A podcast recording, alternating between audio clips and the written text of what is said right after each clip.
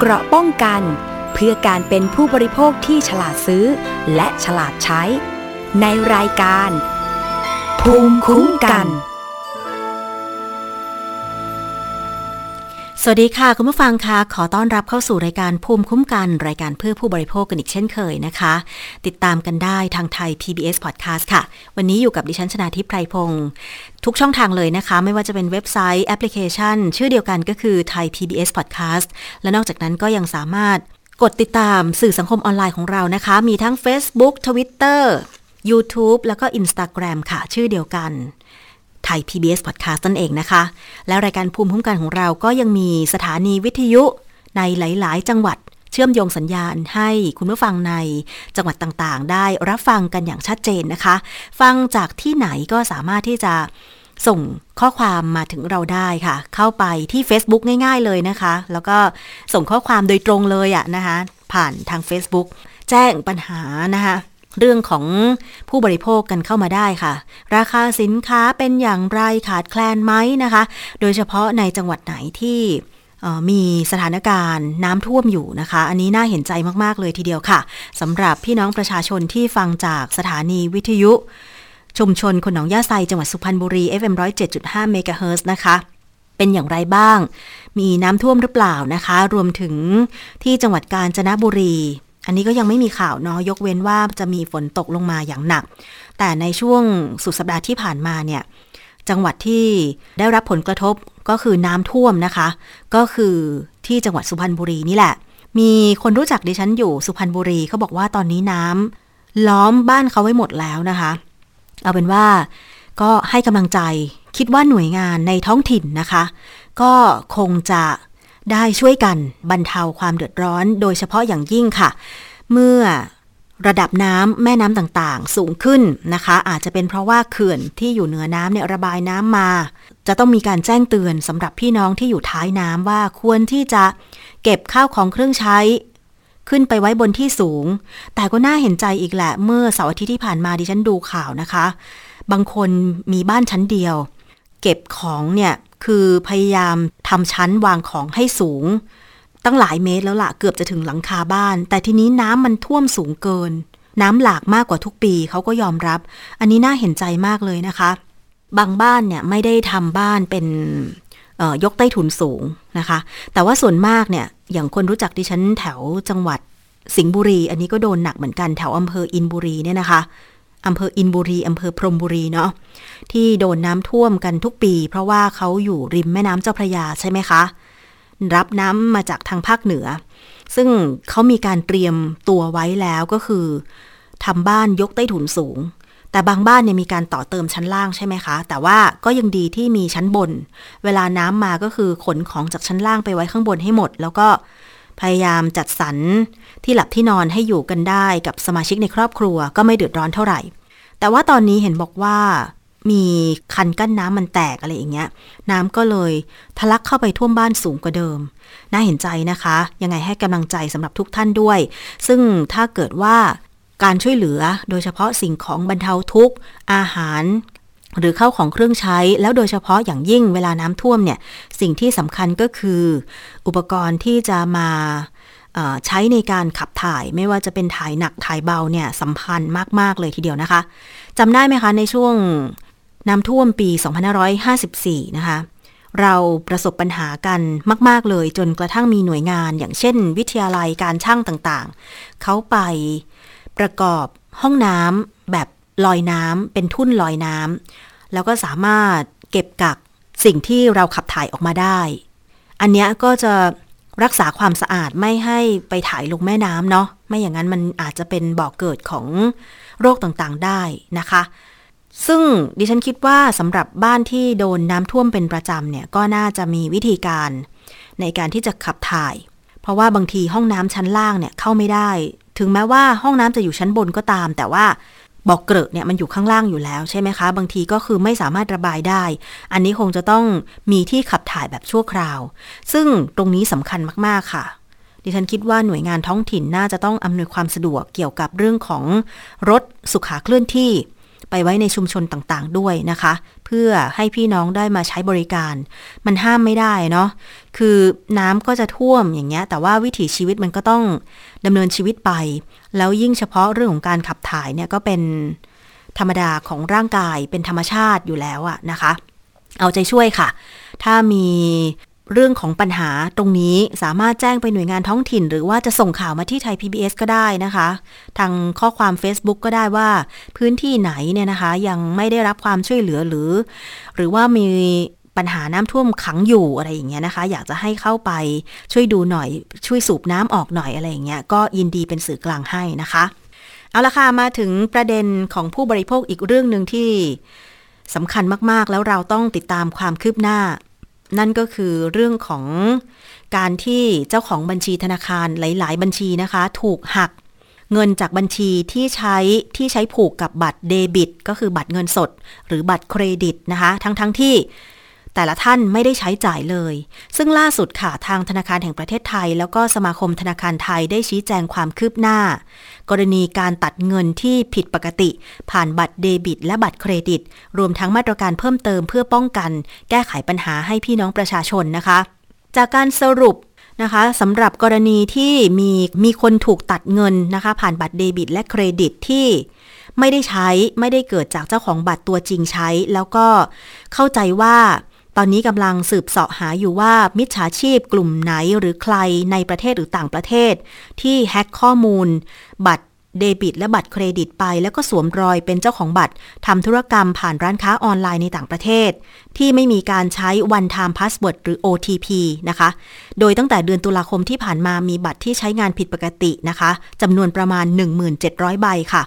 โดยในช่วงสุดสัปดาห์ที่ผ่านมานะคะ มีรายงานจากการใช้บัตรเดบิตเป็นส่วนใหญ่ ซึ่งการใช้งานส่วนใหญ่มีจำนวนเงินรายการไม่มากเท่าไหร่ เช่น 1 ดอลลาร์สหรัฐอะไรอย่างเงี้ยนะคะ มีการใช้จำนวนหลาย ๆ ครั้ง ซึ่งธนาคารมีระบบตรวจจับธุรกรรมที่ผิดปกติ โดยแต่ละธนาคารจะกำหนดเพดาน แล้วก็เงื่อนไขการใช้บัตร ตามลักษณะประเภทร้านค้าและประเภทสินค้าแตกต่างออกไป ซึ่งมีความคืบหน้าค่ะว่าตอนนี้เนี่ยนะคะทางแบงก์ชาติก็ได้ให้ทางธนาคารเจ้าของบัตรเดบิตเนี่ยนะคะได้ทำการคืนเงินให้กับเจ้าของบัญชีธนาคารที่ถูกแฮ็กข้อมูลไปแล้ว แต่ว่าในส่วนของบัตรเครดิตนั้นเนี่ยเห็นบอกว่าจะต้องรอเช็ค แต่ดิฉันก็มีผู้บริโภคตัวจริงเสียงจริงค่ะที่ก็ได้รับผลกระทบจากปัญหาถูกตัดเงินจาก บัตรเครดิตทั้งๆทที่ไม่ได้เป็นคนรูดซื้อสินค้า ไม่ได้เป็นคนใช้จ่ายแต่อย่างใดนะคะ ซึ่งวันนี้ก็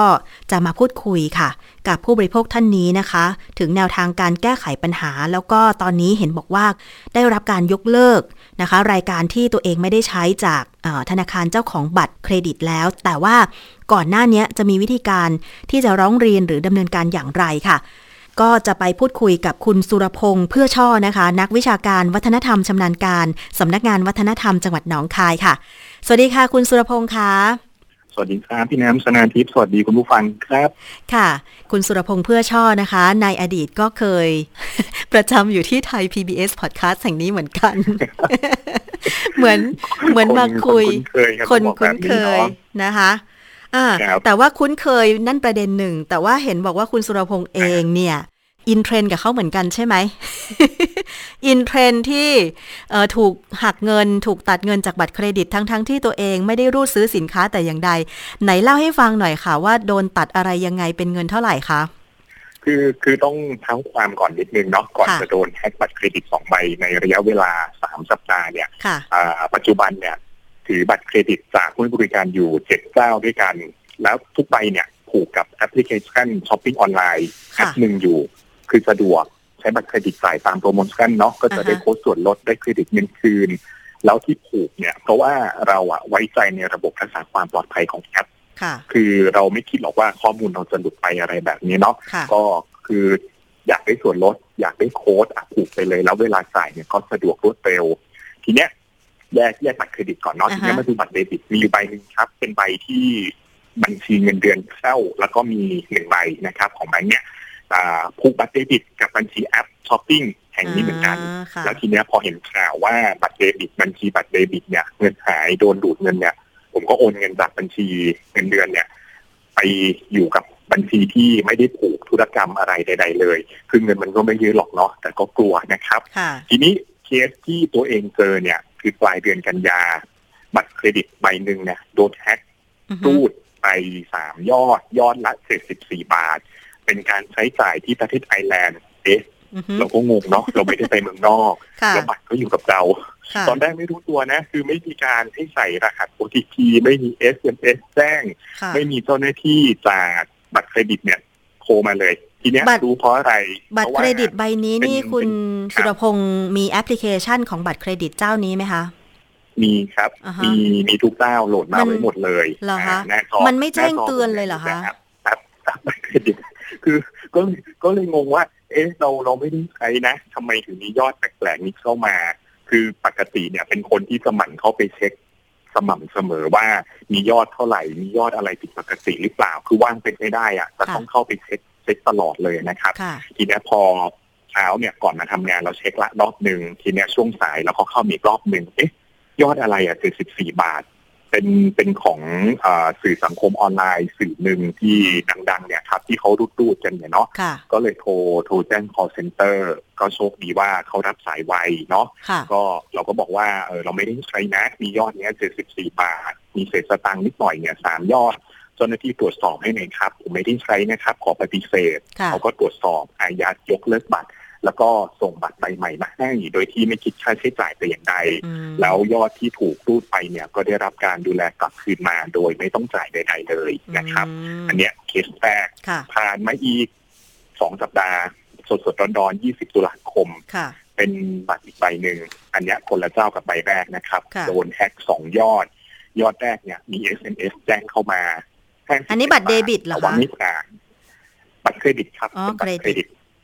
เครดิตอีกเจ้าหนึ่งอ่า อันเนี้ยโดนโดนโดนไปแค่สิบเจ็ดบาท SMS แจ้งมาไม่ผ่านนะครับ ส่วนอีกยอดเยอะนะหกหมื่นหกพันเยนเป็นเงินไทยเนี่ยก็ประมาณหมื่นเก้าพันกว่าบาท อันเนี้ยไปแจ้งในแอป ไม่มี SMS แจ้ง แต่ว่ารูดไม่ผ่านเหมือนกันเคสเนี้ยเจ้าหน้าที่ call center ของบัตรเนี่ยเขาโทรมาหาผม คือตอนนั้นก็ ทำธุรกรรมอยู่นี่แหละก็คือเออมันไม่ได้ทำธุรกรรมอะไรนะครับ ก็อยู่บ้านเฉยๆนี่แหละช่วงเลิกงานละก็โทรศัพท์มาก็เลยรับเขาก็แจ้งว่าเนี่ยมียอดเข้ามานะ ได้ได้ใช้ในการดูซื้อของหรือเปล่าเป็นยอดที่ผิดปกติ เป็นยอดจากต่างประเทศ เป็นเงินสกุลต่างประเทศก็เลยบอกว่า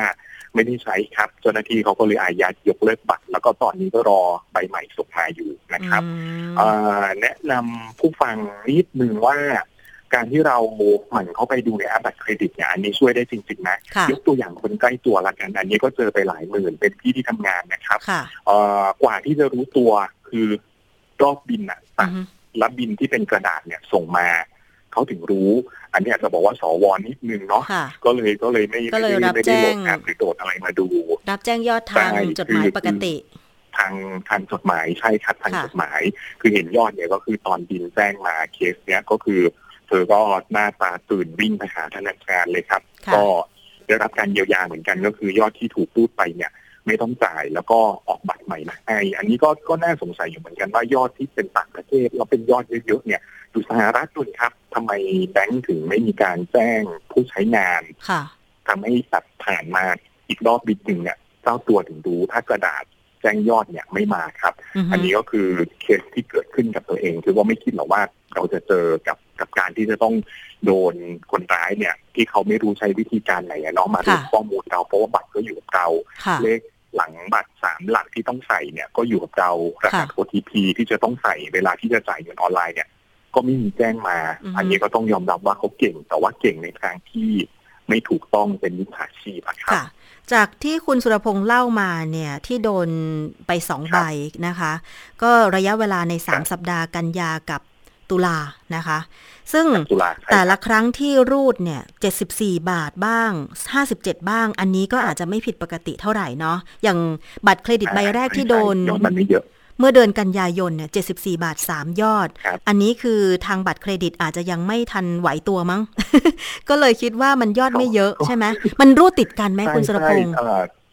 รูดติดกันเลยครับ ระยะเวลาห่างกันไม่นานเลยนะ ปั๊บปั๊บปั๊บ สามยอดเด้งเข้ามาก็คือตอนที่เข้าไปดูในแอป เพราะว่าไม่มี SMS แจ้งนะครับผมคิดว่าเขาเขาอ่อยเหยื่อก่อน คือถ้ารูดผ่านเนี่ย ต่อไปเขาอาจจะตกเด็ดเอาปลาตัวใหญ่ ค่ะ อืมเนาะวงเงินบัตรใบนั้นมีอยู่สามหมื่นอ๋อก็ถือว่าไม่เยอะหรอกไม่มากไม่น้อย แต่สามหมื่นก็เยอะนะใช่ใช่ปกติมันจะสตาร์ทที่ประมาณเท่าไหร่สองหมื่นใช่ใช่คือคือส่วนใหญ่ ถ้าถ้าเป็นยอดใหญ่ผมคิดว่า แบงก์อาจจะไหวตัวเขาเห็นความผิดปกติแล้วแหละว่าเออลูกค้าท่านเนี้ยไม่เคยทำธุรกรรมกับประเทศนี้นะอาจจะมีการแจ้งเราให้เราก็ตกใจเราไหวตัวทันอย่างเงี้ยค่ะแต่ทีนี้พอมันเป็นยอดน้อยๆเนาะเอาไปซื้อโฆษณาในในแอปแอปใน Facebook ใช่ไหมคะแอปหนึ่งสีฟ้าๆอันใช่ใช่ใช่เป็นตัวนั้นแหละค่ะเจ็ดสิบกว่าบาทก็เอาไปซื้อแอปตัวเนี้ยอ่าฮะอืม ก็ก็โชคดีไปที่ยอดไม่เยอะเนาะแล้วก็ได้ได้บัตรใบใหม่มา แต่ว่าบัตรใบใหม่มาเนี่ยได้มาก็ยังยังไม่ได้ไปถูกกับอะไรใด ๆ เลยครับตอนเนี้ยอืมก็แสดงว่าการผูกบัตรเครดิต หรือบัตรเดบิตเนี่ยเข้ากับเครดิตอ่าเอ่อครับเว็บไซต์ หรือว่าแอปพลิเคชันที่ซื้อขายออนไลน์เนี่ยก็นำมาครับซึ่งการแฮ็กข้อมูล ก็แสดงว่าบัตรบัตรอื่น ๆ อีก 5 ใบของคุณใช่สุรพงศ์ไม่ได้ผูกกับบัญชีใดๆใช่ไหม ไม่ได้ผูกก็เลยไม่โดนใช่ไหมคะบัตรเดบิตเนี่ยไม่ได้ไม่บัตรเดบิตเนี่ยไม่ไม่ได้ผูกนะ แต่ว่าอีกเจ้าอีกอีกห้าเจ้าที่เหลือเนี่ยอ่าฮะผูกหมดเลยครับ แล้วมันก็มากกว่าห้าใบด้วยซ้ำเพราะว่าแต่ละเจ้าเนี่ย มันมีหน้าบัตรหลายยี่ห้อไง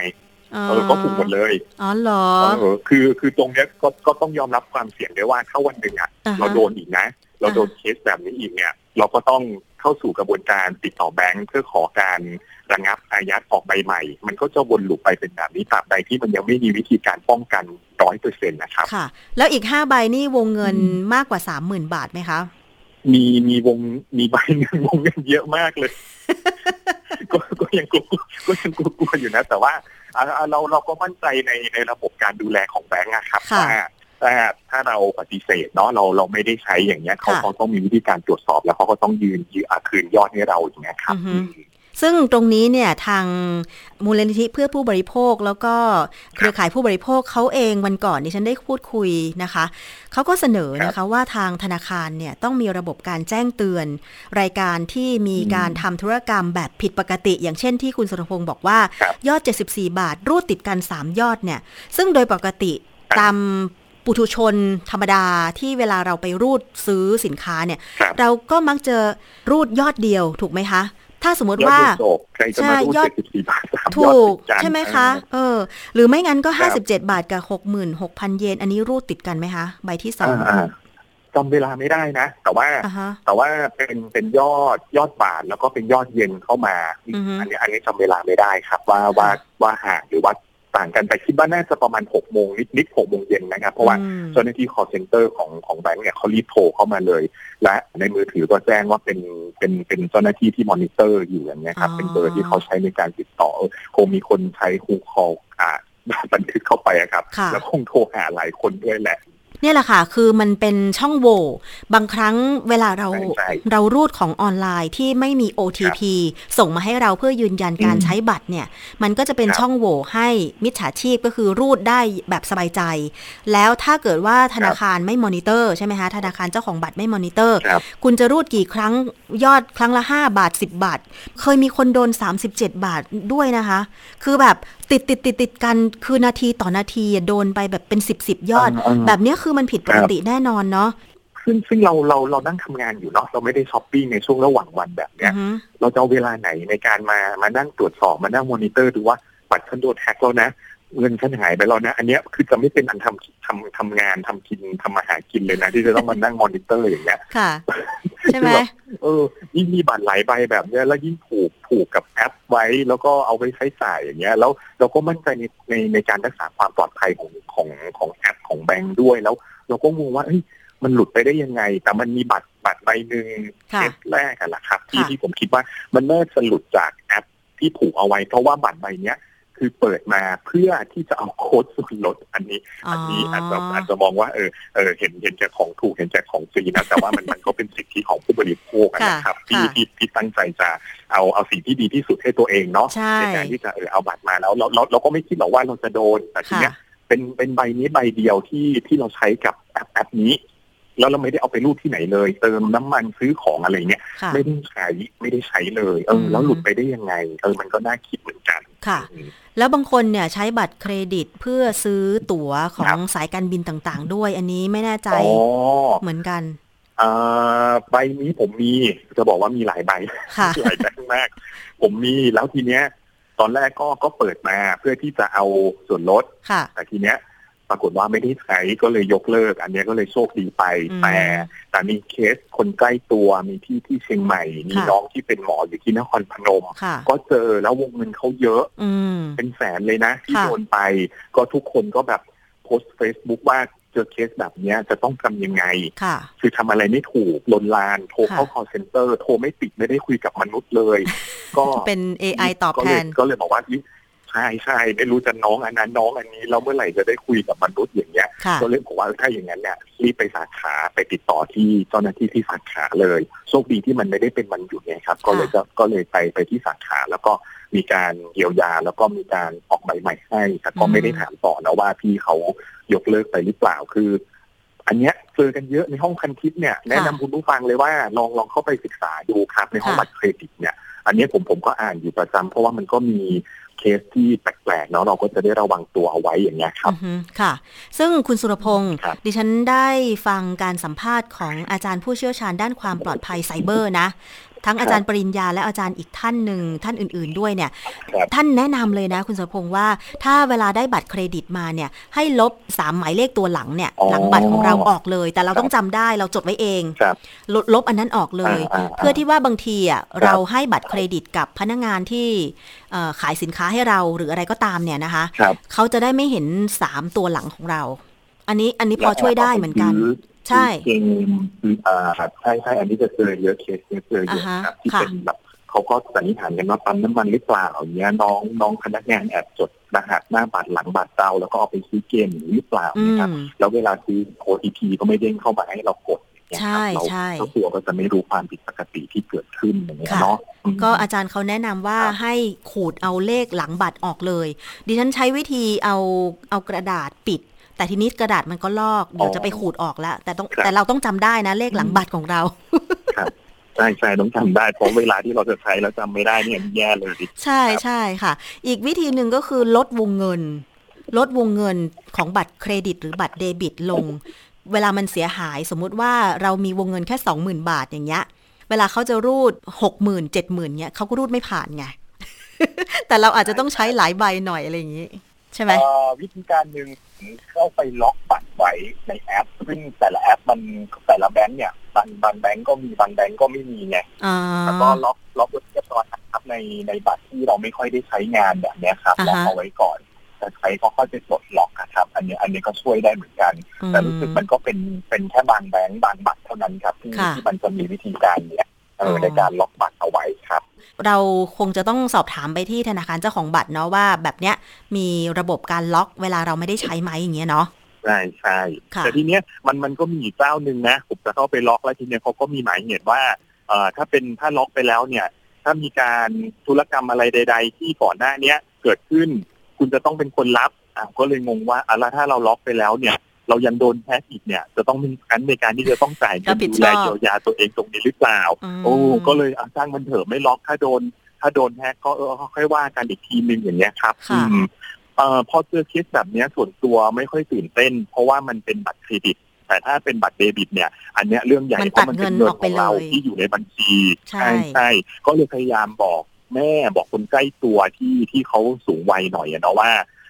ไม่ไม่ต้องซื้ออะไรนะ อยู่บ้านไม่ต้องซื้ออะไรใด ๆ เลยแอปเพิบอะไรใครส่งอะไรลิงก์ไหนมาเดี๋ยวก็ไม่ต้องกดนะ เพราะเราก็กลัวอย่างเงี้ยเพราะว่าแม่แม่แกก็เกษียณอยู่บ้านแล้วคือด้วยเทคโนโลยีอะไรแบบเนี้ยคือคนแก่ครับก็คงตามไม่ค่อยทันหรอกก็ก็จะบอกบอกเอาไว้ว่าเออระวังอย่างบัตรเอทีเอ็มเนี่ยผมก็ถือไว้กลัวว่าเออคือมีมิจฉาชีพมาที่บ้านหรือว่ามีใครส่งรหัสอะไรมาให้กดแล้วให้กรอกอะไรแบบเนี้ยครับก็กลัวก็ก็จะบอกทางบ้านเอาไว้ด้วยเนี่ยครับดีดีคุณสุรพงศ์เพราะว่าล่าสุดดิฉันก็มีข่าวนี่อีกแล้วนะ ที่บอกว่ามิจฉาชีพอะค่ะ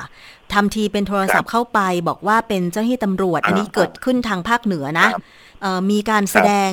ข้อความว่าเป็นเบอร์โทรของสอพอเมืองเชียงใหม่ด้วยนะ แล้วก็โทรเข้าไป ปรากฏว่าไปแจ้งผู้หญิงคนรับโทรศัพท์เจ้าของเครื่องอะ่ะ บอกว่าเนี่ยคุณ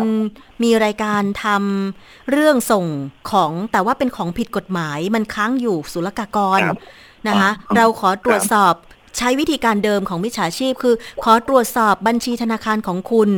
ด้วยการให้คุณโอนเงินมาให้เราทั้งหมดอะไรอย่างเงี้ยว่า แต่ว่าโอนไปที่ปปงนะสำนักงานป้องกันและปราบปรามการฟอกเงิน แต่ทีนี้คือไม่บอกหมายเลขบัญชีไงคือคนในข่าวเนี่ยพยายามหลอกถามหมายเลขบัญชีแต่ไม่บอก อะไรอย่างเงี้ยพยายามยกโยงอยู่ อันนี้ก็ก็มี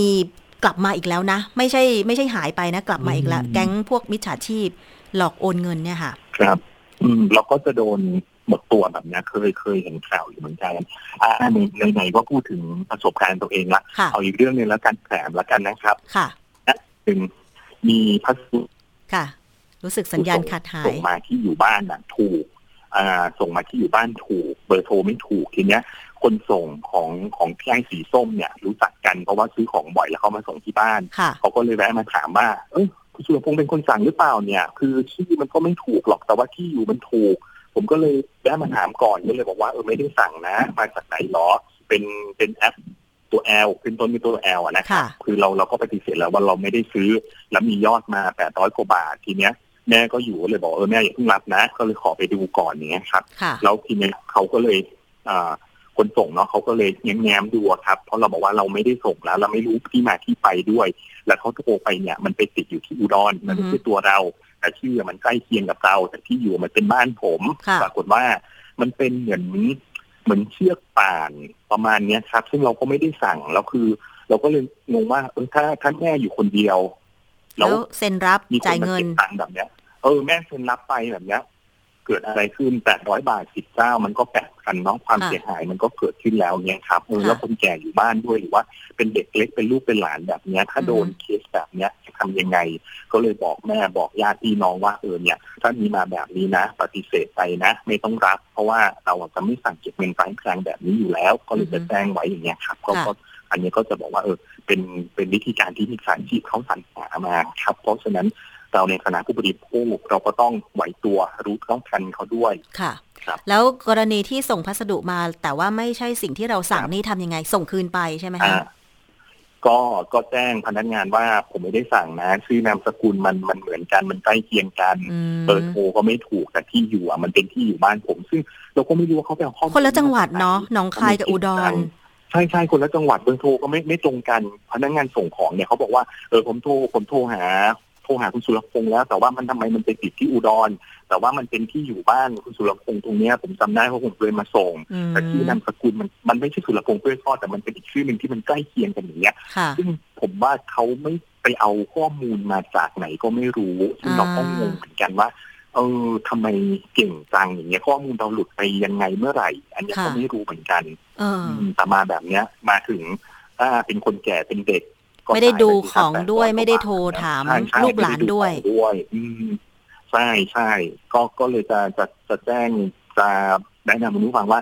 ระมัดระวังนิดนึงเนาะกับการเก็บเงินปลายทาง เหมือนอย่างของสำนักงานเหมือนกันที่มาส่งเนี่ยแทบจะทุกวันเลย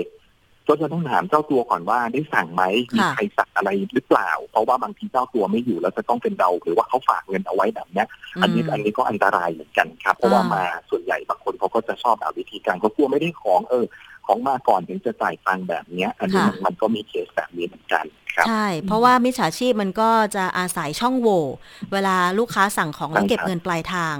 นะคะ แบบนี้แหละรวมๆกันมาแบบนี้ใช่ใช่นะคะ แล้วบางทีหาต้นทางไม่เจอด้วยนะ โทรไปตามเบอร์ที่ในหน้ากล่องก็ไม่รู้เป็นใครด้วยใช่ครับค่ะหลายรูปแบบนะคะ ซึ่งจากประสบการณ์ของคุณสุรพงษ์เนี่ยนะคะ รู้สึกว่าจะมีประสบการณ์เกี่ยวกับเรื่องนี้เยอะ เพราะว่า อาจจะเชี่ยวชาญในเรื่องของการซื้อขายออนไลน์ในการช้อปปิ้งออนไลน์ใช่ไหมในที่นี้ก็จะแนะนำคุณผู้ฟังว่า โค้ดส่วนลดเอ่ย cashback เอ่ยอะไรอย่างเงี้ย คือถ้าบัตรเครดิตน่ะเราใช้ให้ถูกใช้ให้เป็นน่ะมันจะตอบแทนกลับคืนมาในรูปแบบเครดิตเงินคืนเยอะมากๆได้แต้มอะไรอย่างนี้ใช่ไหมได้แต้มเอาแต้มไปแลกแบบเนี้ยได้ของกลับคืนมาแบบเนี้ยมันมันได้จริง ๆ มันได้จริงๆครับ เพียงแต่ว่าเราเราเราจะต้องรู้เข้าทันแล้วเราต้องใช้ให้เป็นด้วย ต้องต้องแบบศึกษาอาจต้องใช้คำว่าต้องศึกษาข้อมูลเยอะ ไม่อย่างนั้นก็อาจจะ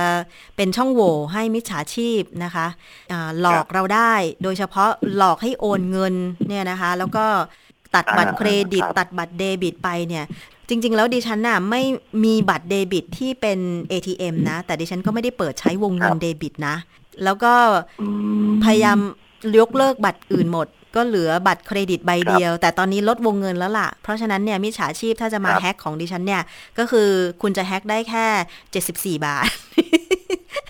ไม่เกินร้อยบาท จากจากวงเงินสามแสนใช่ไหมครับ โอ้ย ไม่ถึงแค่ห้าพันห้าวงเงินห้าพันห้าได้แค่นั้นถ้าจะเสียหายก็ห้าพันห้าเรา เราอยากได้วงเงินเยอะๆแบบนี้บางทีมันก็เป็นดาบสองคมเหมือนกันในการใช้เนาะแล้วตอนนี้นะเห็นเห็นในในครับ บัตรเครดิตอะ คืออยู่ๆจากวงเงินสามหมื่นบาทเนาะอยู่ๆก็ส่ง SMS มาให้เราว่าคุณได้รับวงเงินเพิ่มเป็นห้าหมื่นอะตอนแรกดิฉันก็ว่าห้าหมื่นมันก็โอเคเนาะ ต่อไปต่อมาคุณได้รับวงเงินเป็นแปดหมื่นเอาเริ่มเยอะละ คิดดูซิถ้าสมมติว่าเรารูดเดือนหนึ่งถึงแปดหมื่นบาทเนี่ย เดือนต่อไปเราจะใช้นี่คืนยังไงเนี่ย คือคือก่อนจะใช้เนี่ยต้องคิดแล้วแหละว่า เราใช้เราลูดไปแล้วเนี่ย เดือนหน้าจะเอาเงินไหนมาแทนแบบเนี้ยห้าพันห้าดิฉันก็เจ็บหนักแล้วค่ะบางคนบอกว่าเออซื้อไว้ก่อนไม่เป็นไรอย่างเงี้ยแล้วค่อยไปหาเอาข้างหน้าแบบเนี้ย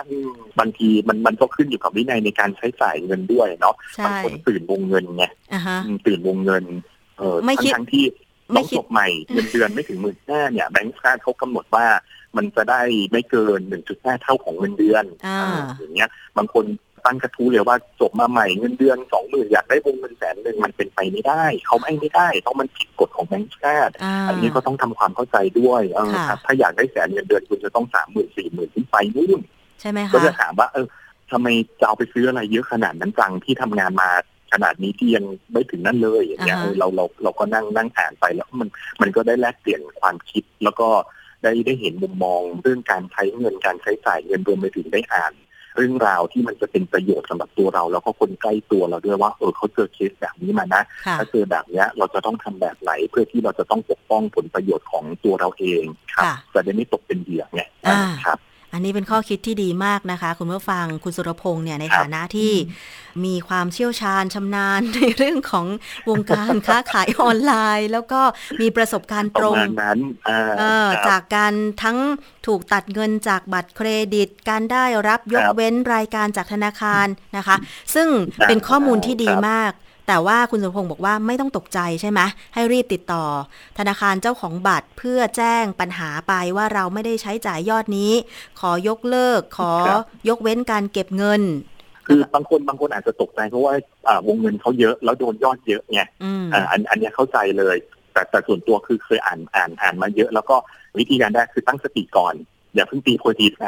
ตั้งสติติดต่อเจ้าหน้าที่ติดต่อ call center ก่อนมันจะมีวิธีการ ในการที่จะเยียวยาในการดูแลในการดึงยอดกลับมา แล้วเราไม่ต้องรับผิดชอบตรงนั้นเราปฏิเสธไปได้เนี้ยครับเจอมาเยอะนะเจอมาเยอะหรืออย่างเดียวโดนดูดเงินจากบัตรเดบิต อันเนี้ยเงินไม่เยอะอย่ามาดูดของผมเถอะ ไม่ดูดไม่ดูดดิฉันคิดว่า เดี๋ยวต่อไปเนี่ย ทางธนาคารแห่งประเทศไทยน่าจะมีการออกเป็นนโยบาย แนวทางปฏิบัติให้กับธนาคารที่ออกบัตรเครดิตเดบิตต่างๆ ว่าน่าจะต้องมีขั้นตอนในการรักษาความปลอดภัยเพิ่มเติมนะคะ เพราะว่าจากกรณีที่เจอในครั้งนี้โอ้โหเป็นหมื่นหมื่นรายนี่มันผิดปกติ แล้วเห็นบอกว่าวงเงินที่โดนไปเนี่ยเป็นสิบสิบล้านบาทเลยนะ เยอะมากที่จะบอกว่าสัปดาห์ที่แล้วมีเงินอยู่ก้อนหนึ่งไม่กล้าเข้าแบงค์นะถือไว้กับตัวก่อน เอามาฝากดิฉันได้นะดิฉันไม่ผูกติดกับบัญชีธนาคารไหนเลยคือถือไว้กับตัวแล้วเออถ้าทำหายล่ะถ้าทำหล่นล่ะเอาสุดท้ายก็เอากลับไปเข้าแบงก์เหมือนเดิมนั่นแหละอันนี้ก็คือมันมันมันก็ได้แง่คิดอยู่เหมือนกันว่าเออระหว่างที่เราจะถือเงินสดพกไปกับตัวเนี่ย แล้วโดนตีหัวกับการที่เอาไปเข้าแบงก์แล้วโดนดูดไปเนี่ยอันไหนมันจะคุ้มกว่ากันแต่คิดว่ากับแบงก์เนี่ย มันจะต้องมีกระบวนการในการดูแลในการเยียวยาเราซึ่งเป็นลูกค้าของเขาอยู่แล้วอย่างเงี้ยครับค่ะ ถ้าวันหลังมั่นใจในระบบครับ ค่ะ มั่นใจในระบบของดิฉันด้วยก็ดีนะคะ ดิฉันไม่ผูกบัญชีธนาคารกับบัตรออนไลน์ใดๆค่ะ รับรองรับรองได้ครับอืมครับเอาแล้วแล้วปกติถ้าถ้าพี่น้ำซื้อของนี่คือยังไงครับจ่ายจ่ายปลายทางหรือว่าโอนหรือยังไงเอ่ยก็จะมีหนึ่งบัญชีผูกกับบัตรเครดิตแค่หนึ่งใบเท่านั้น ส่วนอีกบัญชีหนึ่งก็คือว่าไม่ผูกอะไรเลย อ่า ก็เอาไว้เก็บเล่นๆ สบายๆห้าล้านสิบล้านอะไรเงี้ยผมก็มีอยู่บัญชีบัญชีบัญชีอยู่นั้นเป็นที่ที่แบบว่าเออไม่ได้ผูกค่าน้ำค่าไฟไม่ได้จ่ายอะไรใด ๆ เลยคือเอาเงินไปกองไว้ตรงนั้นตรงเดียวใช่แต่ใครก็คือค่อยค่อยโอนเข้ามาในบัญชีเงินเดือนอะไรแบบเนี้ยครับ ใช่ ดูแลตัวเอง คือยังไงเราก็ คงจะหลีกเลี่ยงการทำธุรกรรมออนไลน์ไม่ได้เนาะเพราะว่าโลกมันเปลี่ยนไปแล้วเนาะจะให้ใครหมุนไปเยอะแล้วถือสมุดบัญชีแล้วก็ไปเบิกเคาน์เตอร์ธนาคาร ต้องไปก่อนเวลาธนาคารปิดอีกอะไรอย่างเงี้ยมันก็ลำบากในการทำธุรกรรมคิวคิวก็เยอะคิวคิวก็มีคิวก็เยอะอย่างเงี้ยครับ แต่ก็มีนะอย่างอย่างแม่ผมเนี่ยเออก็ก็ถือถือไปอย่างเงี้ย ตอนแรกตอนแรกท่านก็ไม่ กด ATM ไม่เป็นได้ซ้ำก็ต้องก็ต้องบอกก็ต้องสอนอย่างพ่อผมอย่างเงี้ยเขาคือคนคนอีก gen หนึ่งก่อนรุ่นเกษียณอย่างเงี้ยครับ ก็จะเทคโนโลยีจะไม่ไม่เข้าถึงอย่างเงี้ยครับก็ต้องสอนต้องบอก แต่ก็คือจะแนะนำว่าเออต้องระวังอย่างนั้นอย่างนี้นะแม้แต่สมุดบัญชีของของท่านผมก็เก็บนะผมหมดเลย คือถ้าจะเป็นอะไรเนี่ยเป็นผมคนเดียวจะจะ โดนเตือนอะไรเนี่ยไม่รู้หรอกอยู่กับผมคนเดียวนี่แหละ ถ้าเงินจะหายไปอะไรอย่างเงี้ยนะค่ะ แม่ก็คงรู้แล้วใช่ไหมคะว่าเนี่ยเดี๋ยวถ้าเงินหายไปก็สุรพงษ์แน่ๆใช่ไหมไม่มีใครนี่แหละครับ คนเดียวครับผมไม่มีใครรหัสเอทีเอ็มแม่ก็ผมเนี่ยครับโอ้โหค่ะ นี่คือสิ่งที่คุณสุรพงษ์เพื่อช่อนะคะ ได้มีประสบการณ์แล้วก็มาแชร์กันในรายการภูมิคุ้มกัน ขอบคุณมากเลยค่ะ เป็นประโยชน์มากๆ เผื่อว่าคุณผู้ฟังท่านอื่นนะคะ ไม่รู้ว่าจะแก้ไขปัญหาอย่างไรนะคะ เกี่ยวกับการถูกตัดเงินออกจากบัญชีธนาคารโดยที่ไม่ได้ใช้จ่ายไม่ได้ไปทำธุรกรรมใด ๆนะคะ ไม่ต้องตกใจยังไงธนาคารเจ้าของบัตรก็ต้องรับผิดชอบคืนเงินให้เรานะคะเอาละค่ะ ขอบคุณมากเลยค่ะ คุณสุรพงษ์คะ ขอบคุณที่น้ำธนาทิพย์ขอบคุณท่านผู้ฟังครับ ขอบคุณไทยพีบีเอสพอดแคสต์ด้วยครับ ค่ะ ขอบคุณค่ะ สวัสดีค่ะ สวัสดีครับค่ะ คุณสุรพงษ์เพื่อช่อนะคะ นักวิชาการวัฒนธรรมชำนาญการสำนักงานวัฒนธรรมจังหวัดหนองคายนะคะ ซึ่งก็เป็นอดีตนะคะนักจัดรายการคนหนึ่งของไทย PBS Podcast เหมือนกัน แต่ว่าตอนนี้เนี่ยเนี่ยไปอยู่ที่ สำนักงานวัฒนธรรมจังหวัดหนองคายเป็นข้าราชการหนุ่มไฟแรงไปแล้วนะคะ ก็มาแชร์ประสบการณ์ให้ฟัง น่าสนใจทีเดียวค่ะ เป็นเรื่องของการทำธุรกรรมออนไลน์ที่ผู้บริโภคเนี่ยจะต้องระมัดระวังตัวเองในทางหนึ่งก่อนนะคะ แต่ว่าถ้าเกิดปัญหาขึ้นเนี่ยหน่วยงานที่เกี่ยวข้องเช่น ธนาคารแห่งประเทศไทย ธนาคารพาณิชย์ต่างๆ เจ้าของบัตรเดบิตและเครดิตเนี่ยก็ต้องรับผิดชอบเนาะในส่วนที่ผู้ถือบัตรไม่ได้ใช้จ่าย นะคะไม่ได้ทำธุรกรรมการเงินแต่อย่างใด ซึ่งขอนำรายละเอียดเกี่ยวกับมาตรการต่างๆ ที่ทางธนาคารแห่งประเทศไทยหรือแบงก์ชาติ แล้วก็สมาคมธนาคารไทย ได้ร่วมกันกำหนดมาตรการเพิ่มเติมเพื่อป้องกันนะคะปัญหาการถูกตัดเงิน จากบัตรเดบิตและบัตรเครดิตโดยลูกค้าไม่ได้ใช้จ่ายนะคะ ดังนี้ค่ะ 1 ก็คือยกระดับความเข้มข้นในการตรวจจับธุรกรรมที่ผิดปกติให้ครอบคลุม ทั้งธุรกรรมที่มีจำนวนเงินต่ำและที่มีความถี่สูงนะคะ หากพบธุรกรรมที่ผิดปกติ ธนาคารจะระงับการใช้บัตรทันทีค่ะ แล้วก็แจ้งลูกค้าในทุกช่องทาง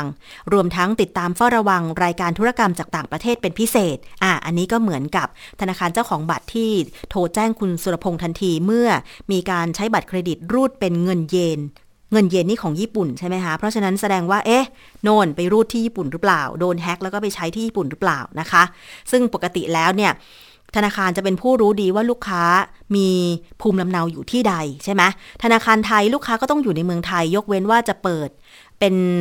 เส้นทางการเงินช่องทางพิเศษ เช่น เวลาเราเดินทางไปเที่ยวต่างประเทศ เราก็อาจจะเปิดอะไรล่ะ OD ใช่ไหม OD หรืออะไรก็ตาม ที่จะไปใช้ในต่างประเทศใช่ไหมคะอะแล้วก็ 2 ก็คือการแจ้งเตือนการทำธุรกรรมทุกรายการตั้งแต่รายการแรกผ่านช่องทางต่างๆ เช่นโมบายแบงกิ้งอีเมลหรือ SMS นะคะ ซึ่งถ้าเกิดว่ามีธุรกรรมใดที่ผิดปกติก็จะแจ้งลูกค้าแล้วก็ยกเลิกทันทีค่ะ อันนี้ก็คือคร่าวๆสำหรับมาตรการที่ทางธนาคารจะเพิ่มความปลอดภัยมากยิ่งขึ้นนะคะ นี่คือช่วงแรกของภูมิคุ้มกัน เรายังมีอีกช่วงหนึ่งค่ะ คิดก่อนเชื่อ ดิฉันคุยกับดรแก้วกังสดานนภัยนักพิษวิทยาค่ะ วันนี้นำกลับมาให้ฟังอีกครั้งหนึ่งในตอนที่มีชื่อว่า ควรเลิกดื่มชาจากชาซอง เนื่องจากมีไมโครพลาสติก หรือไม่ไปฟังกันค่ะ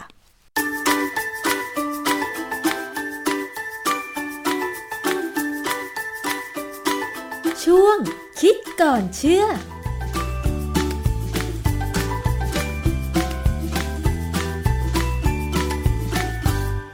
ผู้ฟังคะ การดื่มชานะคะ ตอนนี้มันมีการเพิ่มความสะดวกให้ผู้ที่จะชงชามากขึ้นก็คือนำชาไปบรรจุไว้ในซอง ไอ้เจ้าชาซองเนี่ยนะคะ ตอนนี้เนี่ยมันก็มีการผลิตซองชาเนี่ยออกมาหลากหลายรูปแบบเพื่อเพิ่มความสะดวกให้แก่ผู้ดื่มนะคะ ก็คือเอาซองชาเนี่ยใส่แก้ว แล้วก็เอา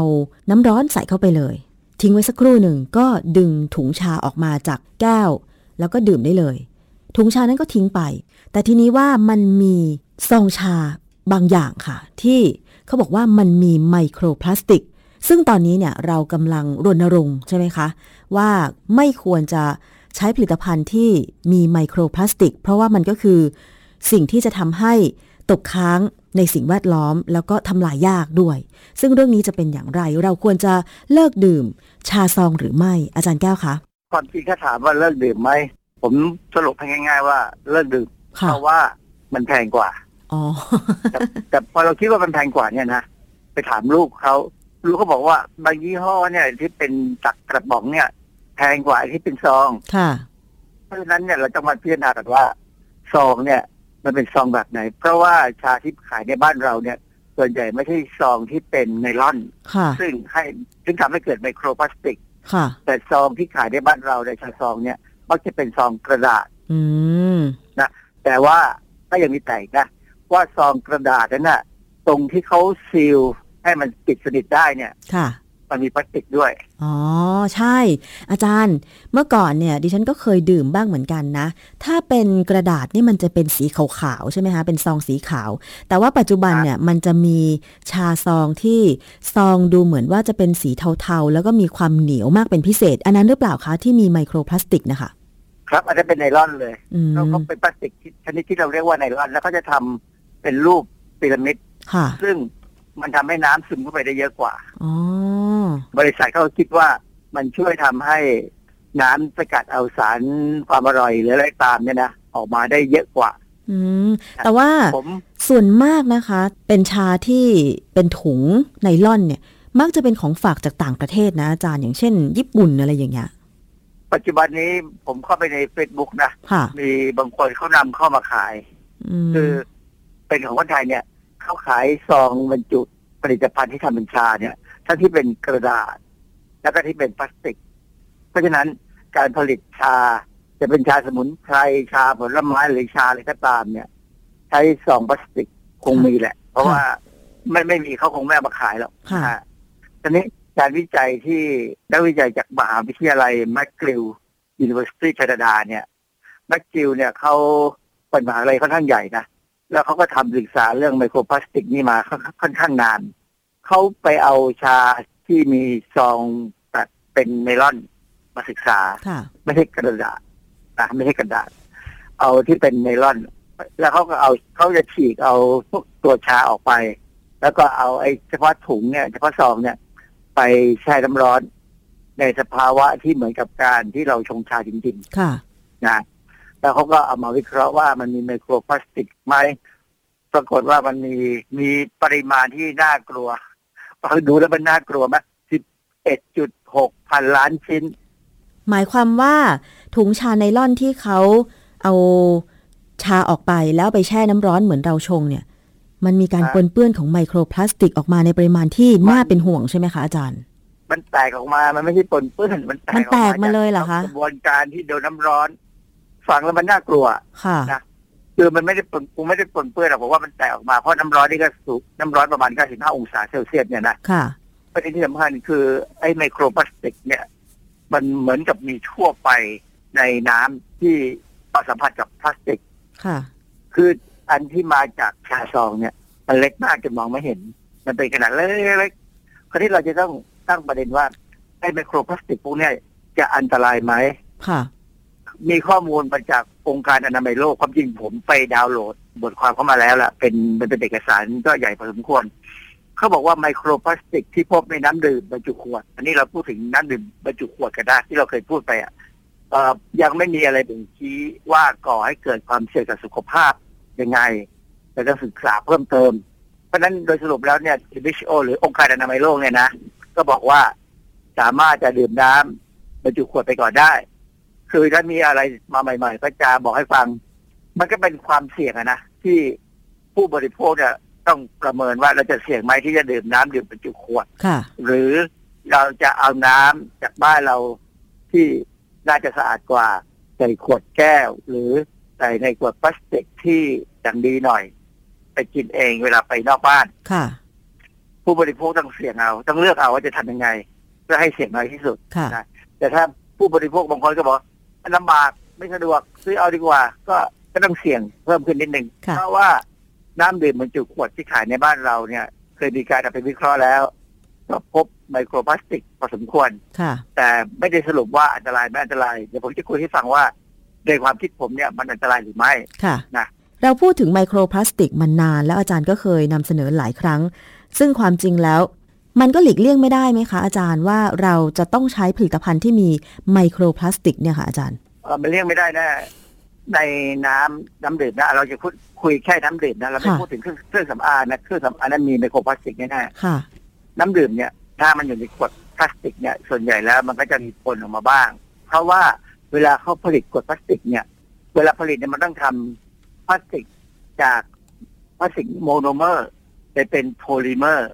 โพลิเมอร์เนี่ยคือสายยาวของโมโนเมอร์ ยาเป็นล้านๆโมเลกุลมารวมมาต่อเชื่อมกันโมโนเมอร์ส่วนใหญ่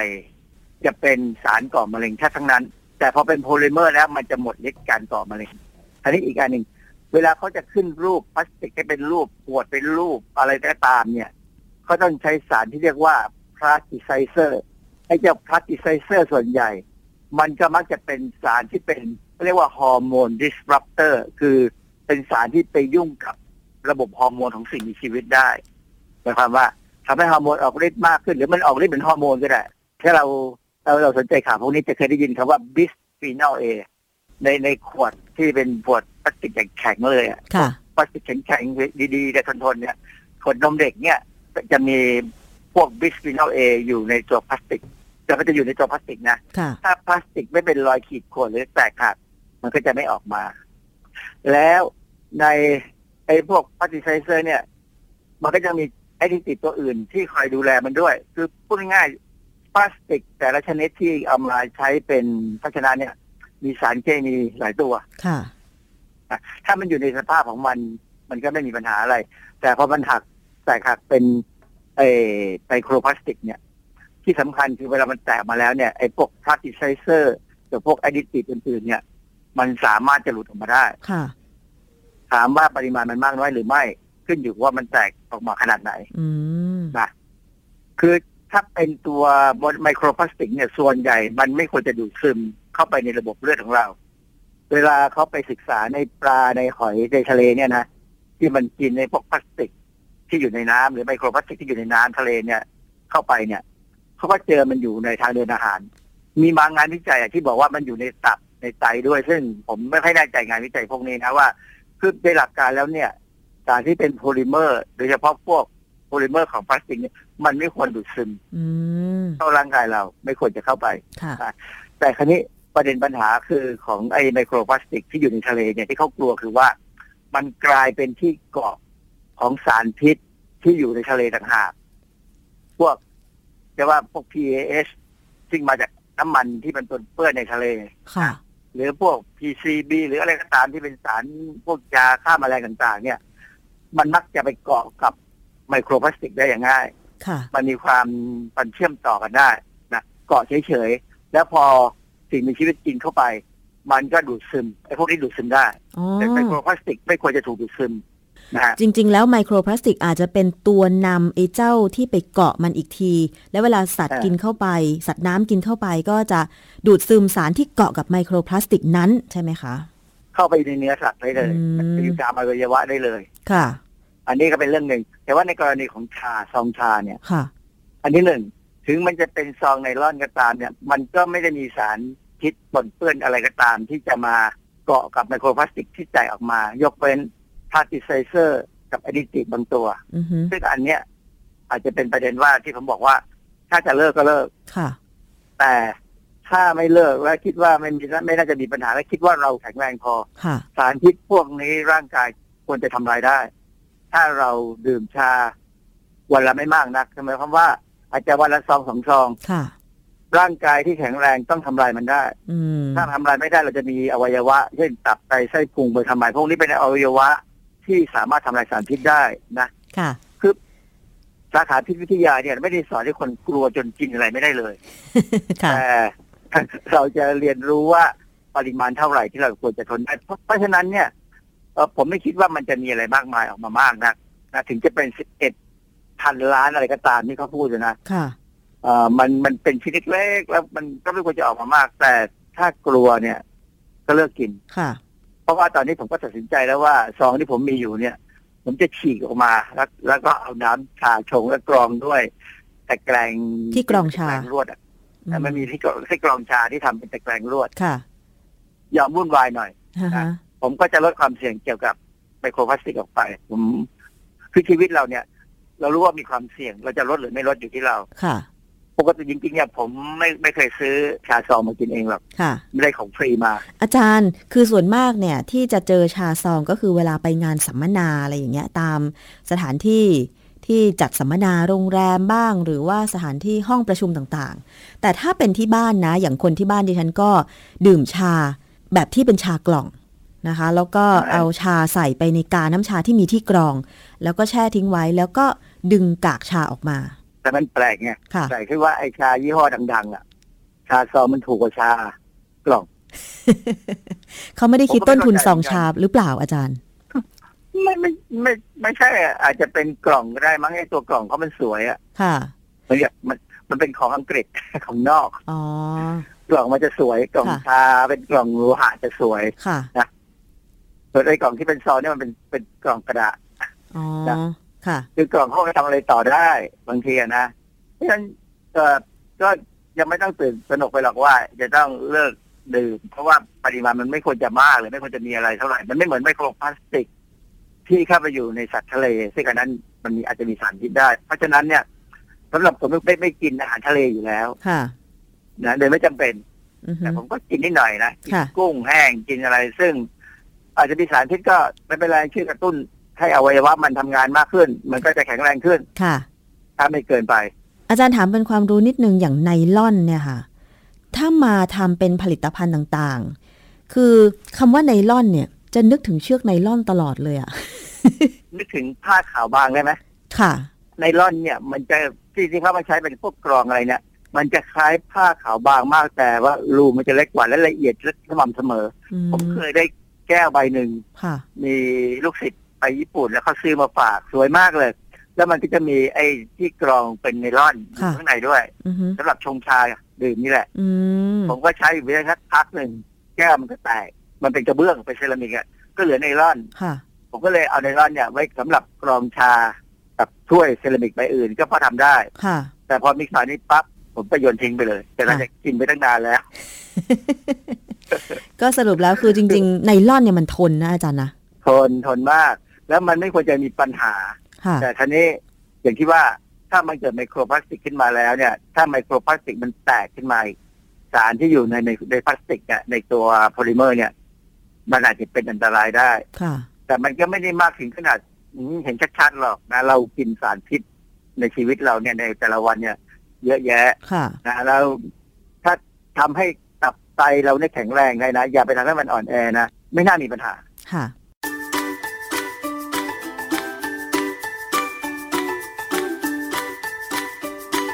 ช่วง คิดก่อนเชื่อ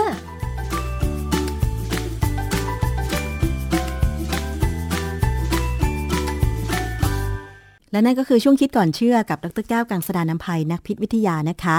นำเรื่องของงานวิจัยมาฝากคุณผู้ฟังกัน เผื่อว่าจะได้เป็นข้อมูล วันนี้รายการภูมิคุ้มกันรายการเพื่อผู้บริโภคค่ะ หมดเวลาลงแล้ว ติดตามรับฟังกันได้ทางไทย PBS Podcast แล้วก็แอปพลิเคชันไทย PBS Podcast นะคะ รวมถึงสถานีวิทยุที่เชื่อมโยงสัญญาณอยู่ในขณะนี้ด้วย ขอบคุณสำหรับการติดตามรับฟัง ดิฉันชนะทิพไพรพงศ์ต้องลาไปก่อน สวัสดีค่ะ ติดตามรายการได้ที่ www.thaipbspodcast.com แอปพลิเคชัน ไทย PBS Podcast หรือฟังผ่านแอปพลิเคชัน Podcast ของ iOS Google Podcast Android Podbean SoundCloud และ Spotify ติดตามความเคลื่อนไหวของรายการและแสดงความคิดเห็น โดยกดถูกใจที่ facebook.com/thaipbspodcast